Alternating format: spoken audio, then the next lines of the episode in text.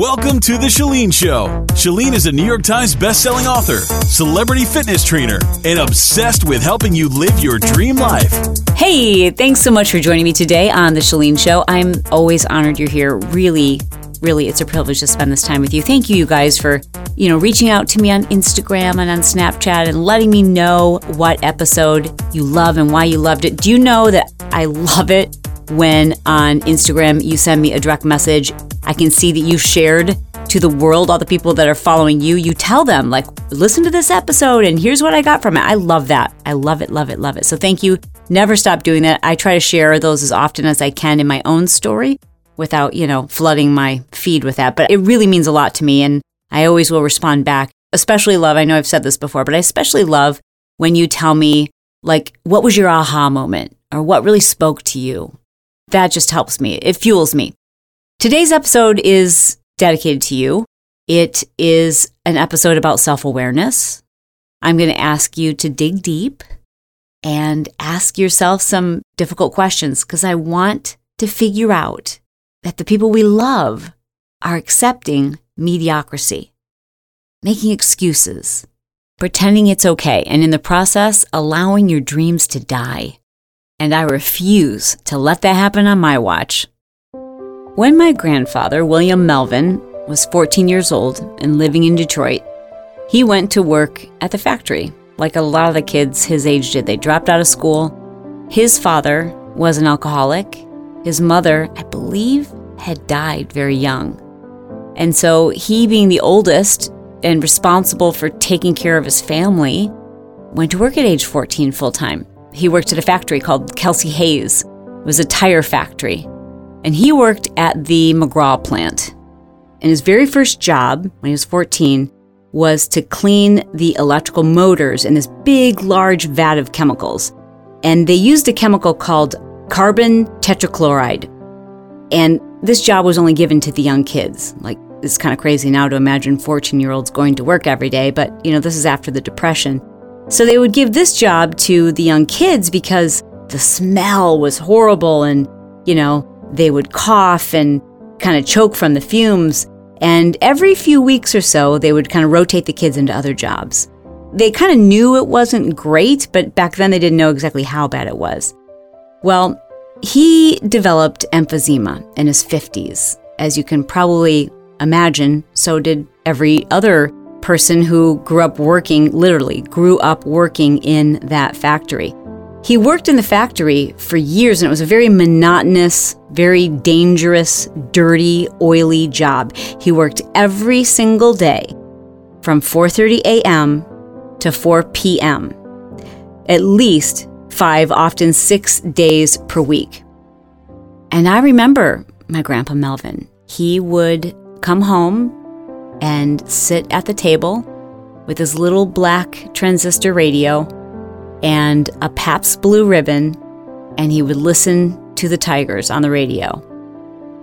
And that's what he did. Day after day, come home around 4:30, sit down with a Pabst Blue Ribbon, maybe have 3 or 4 by the time he went to bed, and that was his life. My grandmother, Evalou Melvin, also worked in a factory in Detroit. She ran a machine called a slotter, which actually made the steel nuts with a slot at the top. And it was this very high speed, very specific job where you had to place little tiny nuts in a turntable that cut those slots. One hand putting them in and the other hand taking them out. It was also a very dirty, very oily, very monotonous job. But both of them did this. And this particular job was given to usually women because they had hands that were more dexterous, like the men's hands were too big and clumsy to perform this job, and it was a very dangerous job. Many people lost their fingers, so because of it, she was more highly paid. Now, my grandmother worked every single day of her life from 11 p.m. to 7 a.m. And she also did that six days a week. Now, she worked those hours so that she could raise my father. On a long car ride, I asked my dad, you know, just knowing both my grandparents worked in factories and so many of my dad's friends worked in factories. And when I was first born and we were living in Detroit, my dad was a bike mechanic. And I always wondered what gave him the courage to become an entrepreneur when everyone around him worked in the factory. And he shared with me that what inspired him to do that was knowing that my grandfather died dreaming of what it would be like to own his own business. My dad remembers at least once a month this discussion coming up between my grandfather and my grandmother about how he wanted to own his own business. He wanted to be his own boss. He wanted that dream. But it was just too scary of a risk. And my grandmother would be very upset and talk about the stability that they needed. And my dad said that my grandpa also could be talked into doubting that idea. And so, as sad as it is, he died a really horrible, a horrible death. Emphysema is like a slow drowning. But what's most sad is that he let his dream die too. I'm sorry, these things get me very passionate, and that's what the tears are. It's just passion. So I want to dedicate this episode to my mom and dad who didn't accept mediocrity, and they taught their kids not to accept anything less than what they dreamed of having. They taught us it was okay to fail. In fact, they taught us you have to fail. It's got to be uncomfortable, it's got to be painful. But the rewards are limitless. This episode is dedicated to my mom and dad, Marge and Bill. But it is truly in honor of my grandparents, William and Evelou, and is dedicated to you because I refuse to allow you to accept anything less than the life that you deserve. When it comes to living your dream life, really feeling like you've reached your potential, I think there's four types of people. And maybe I'm overgeneralizing, but here goes. I think there's a type of individual who doesn't even dream. It never even crosses their mind that they could live in a different home or live without debt or be happy in their marriage. Like it just doesn't even enter their realm of reality. They don't even think about it. They don't even dream about it. They just live their life. Then there's a type of individual who dreams about it, but it is so freaking scary that they very quickly talk themselves out of it and they don't take action, but they think about it. They just also believe it's for someone else. It's like those people who live in that nice neighborhood. What must it be like not, I wonder what it took to get there. It's just like, oh, that's something I could never have, but I wonder what it might be like. Then there's the third type of individual who they dream, they take action, and then they sabotage themselves. They're quitters. They talk themselves out of things. They overthink things. They listen to excuses and self doubt. But they do take action, and to some extent, they often can enjoy some of their dreams, but not all of them. And then the fourth type of individual is the dreamer who takes action. These are the movers and shakers and action takers. They are unafraid of making a mistake. Failure is not a part of their vocabulary. They might talk about failure in retrospect, but they just try and try and try and they try different things and they've got lots of ideas and they don't expect any of them to work the first time but they just keep trying and experimenting and growing and pushing themselves. And they just get very excited about being better, doing more, accomplishing what it is they set out to do. They give themselves permission to dream and to fail because there is no success without failure. There just isn't. Okay, can I just say that again? There is no success without failure. Who told you that you were supposed to do it perfectly or don't bother. Nothing is going to get better. Nothing is truly going to reach its potential unless it doesn't work as well as it could and you're constantly improving it. Nothing is going to be its best on its first attempt, on its first go through, on your first trial. It and you only get better by correcting course. Okay, now sit up straight, stand up tall, wherever you're listening to this right now. I just, I want you to stop whatever you're doing, like put everything down, And please give me your undivided attention because I need to ask you a very important question. Are you accepting less than what you want, less than what you deserve, less than what is your potential? Are you accepting mediocrity? So, what does that mean though? I mean, I guess you can't answer yes or no unless you have some idea of what it means to accept mediocrity or to accept the status quo. Okay, so let me try to explain. It's a thought process. It's the way you are interpreting your current situation. It's accepting a situation and almost rationalizing it and sometimes even making excuses for it.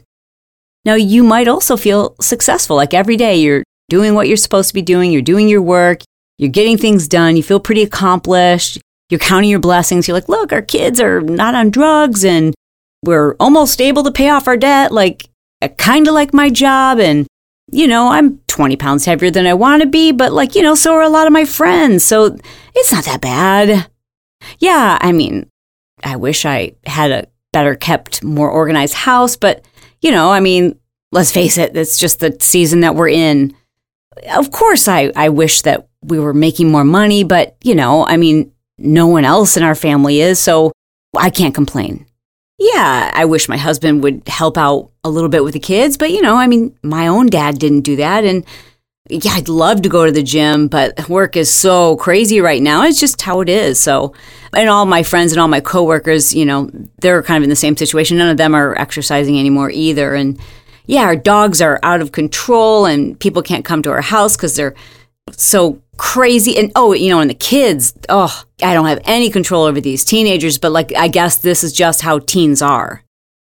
Every single one of those statements is accepting status quo. We either accept the hand that we've been dealt, we either accept our current situation, or we freaking do something about it and stop making excuses. Uh oh, I can tell this is going to be one of those tough love type of moments with you. I can't help it. I love you.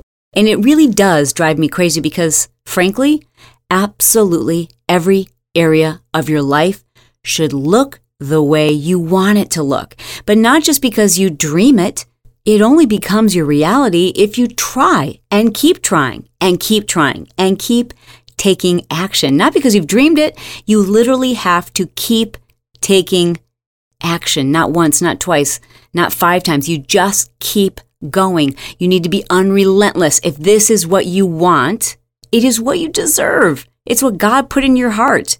And you can find a way to make it happen, make it your reality, or you can accept the status quo. You can accept mediocrity. You've heard me talk many times in the past on the show about two of my programs that create transformative experiences for people. The first is the 131 method. It changes people's lives. It changes their health, it changes their weight, it changes the legacy in their family of health and what it means to be a healthy individual. And then there's also the Marketing Impact Academy, which is a an online program that teaches people how to get out of debt, how to create extra income. And both of these programs, it's crazy, even though they might sound so totally different, I can hear in people's questions if they are people who accept mediocrity, if they are people who will, things will never change because I can hear the excuses. They don't have that burning desire, that why, which just drives you to figure it out, to make the changes. Because here's the deal I'm going to shoot straight with you right now. If someone else has done it, improved their marriage, gotten out of debt, paid off their credit cards, got their kids through school without them getting pregnant and ending up on drugs, if somebody else has done these things, if someone else has lost 100 pounds, why can't you? Why can't you do that? Why are you accepting anything less than what you want? I know you've tried, but keep trying. There is no success without failure after failure after failure, and you just keep falling down and you brush yourself up and you never take your eyes off the prize. When you fall down, you don't stop to look at the scars on your knees and talk endlessly about how you can't get back up because your knees are bloodied. No. Well, maybe you do. But not if you are hell bent on getting what it is you want out of life, out of reaching your potential. out of not accepting mediocrity. If you're regularly talking to people about the stress in your life, how difficult it is because you're in debt, if you're constantly talking about your challenges, I've got a newsflash for you. You are indeed focused on them, and that's all you're going to experience in your life. Because if you're not focused on your finish, if you're not focused on what it is you want, you are, in fact, whether you realize it or not, giving more energy to all the negative that's happening in your life.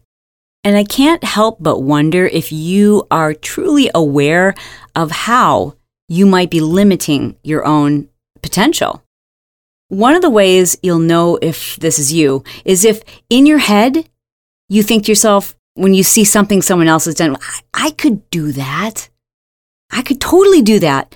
But then simultaneously, there's also a little voice in your head that goes, Yeah, but mm, it's a lot of work and not right now because the kids are little and you know, we've got this debt and I could totally do that, but I just I don't have the financial backing right now. This is you if you have the false belief that growth is supposed to be easy and comfortable. OMG. Okay, can I go off for just a second? this is such a pet peeve. Right now, by the way, the Marketing Impact Academy, you've heard me talk about before. And I'm not trying to sell it. I just I want to give you this analogy, okay? So let's just say going back to school. We don't even have to talk about the Marketing Impact Academy. Let's talk about going back to school or furthering your education or investing in a mentor or a business coach or getting better skills so you get a promotion at work, right? This week, I can't tell you how many hundreds of people I've heard from who will say to me, I have been looking at Marketing Impact Academy. You've been talking about it for five years. I've seen the testimonials. I've watched these people who've changed their lives and gone from being broke to six and seven figure. I've watched these stories. I follow these people. I know it's true. I know it'll work. And when I can afford to do it, I'm going to do it too. I'm like, yo, who do you think signs up for a course that teaches you how to make money? Other than people who are in a pretty tough financial position. Like 99.9% of the people who are finally taking that courageous step to invest in a teacher, a mentor, an academy, they're doing so because they need to change their situation. Whether it's an investment of time or an investment of money or an investment of emotion or all three of those things, it takes an investment to create change to transform ourselves, to live the life of our dreams. And I'm speaking from a place of experience because, as I've shared with you before, there was a time when Brett and I were almost a half, 460 to be exact, $460,000 in debt. And it was then when I realized I have no choice. Clearly, I'm not figuring this out on my own. Scared money don't make money. We've got to invest and it's going to hold me accountable to get this right. But it just drives me crazy that people don't understand that growth is uncomfortable. I used to see this all the time when I was a personal trainer many years ago. I would get calls from women who were interested in my services and they would say, Yeah, I really, really want to train with you. I just got a gym membership. I'm going to get myself in shape and then I'm going to, uh, I can't wait to get myself in shape so I can come and train with you. And maybe you've done this, you know, you've thought about something you wanted to do that's going to really help you, but you feel like you have to do that work first before you go and get the help. No, you get the help. You do the research. You invest in a coach, in a mentor, in a program, in an education. You invest in knowledge. That's how we get better. We get better by putting ourselves in positions that are uncomfortable because when we're uncomfortable, we have to move. Challenging situations are what make us better. Challenging people who inspire us and keep us accountable make us better. You may be accepting mediocrity by intentionally surrounding yourself with people who make you feel very comfortable about that which is the status quo and you're careful not to spend time or not to run in circles with people who inspire you and motivate and challenge you to be better, to step up, to level up, not to compete with, but to expect and to believe that more is possible for you. Why not you? Why can't you live in that house? Why can't you have that marriage? Why not you? All of those things, whatever it is that you want, it is all possible. But you've got to stop accepting your own excuses. If you want to change your life, you've got to get very uncomfortable with how comfortable you are right now with your current situation. You have to know that you've got to be in a position that's really challenging for transformation to happen. Transformation does not happen within our comfort zone. It is you standing with your toes on the edge of a very high diving board or the edge of a cliff. And the longer you stand there, the more fear builds up and the more likely you are to back down. But when you jump and fear is at its highest and there's a pit in the bottom of your stomach, you'll splash into the water and realize that was freaking amazing. And what will happen? You'll rush up to the top and you'll do it again faster and better and you'll enjoy the process. But it's never easy at first. In order to make a change, in order to level up your life, You've got to stop accepting that which is not okay with you. Stop making it okay. Stop pretending it's okay that you've lost control. Stop pretending that it's fine that your children are living in an environment that's toxic and dangerous.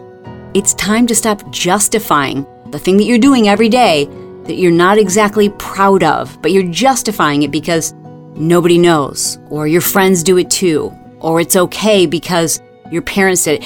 If it's less than your best, then stop making excuses and start trying and trying again. And don't give up. If you want this, if you truly want this, you've got to believe that you deserve it and you have to fight for it like you would fight for your life, like you would fight for the lives of the people that you love. You just don't give up. You just keep failing because each time you fail, your next attempt is a little better. And that's called the journey to success.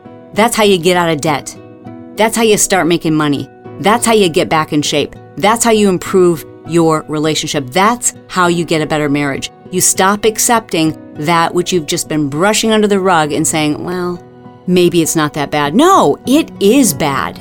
If you're the role model, you're teaching them what's acceptable. You're teaching them that it's acceptable not to know how to feed your family or that it's acceptable to have your children disrespect you. And just as in the story I shared with you in the beginning of this podcast of my father and my grandfather, it only takes one person to change what it is that we accept as normal. So much of what we believe is possible has been role modeled to us whether we realize it or not, subconsciously, what our parents did, what our friends do, what the people around us do, we tend to normalize those things and accept them. But it only takes one person, just one. And maybe you've had this happen where a single person in your circle of influence decides to make a courageous change and it has an impact on everybody in the circle. You can be that person. You can be that person for your family. You can be that person for your marriage. You can be that person at your workplace. You can be that person for you. But it takes a moment of self awareness. It really means you've got to look in the mirror and say, Is this okay? Is this enough? Or do I dream of having more? Because if the answer is yes, you've got to be okay. You've got to be real comfortable with getting uncomfortable. I believe wholeheartedly that each and every one of us are capable of greatness. And you'll believe it too, but it's going to require action. So don't wait for the belief to happen. Just start taking scary action and expect that you're going to fail and expect that every time you get back in the saddle, things are going to be a little smoother. Because you, my friend, have divine purpose and you have the power to live your dreams. You are the bomb.com. I love you so much. I believe in you. I honor you and I so appreciate the time that we get to spend together. And by the way, we shouldn't just be talking twice a week you really should be chatting it up with me on Instagram and or Snapchat. Hit me up in those DMs, send me a message, let me know you listen to the show cuz you know I'm very very partial to podcast listeners. We are much cooler than everybody else, but you knew that.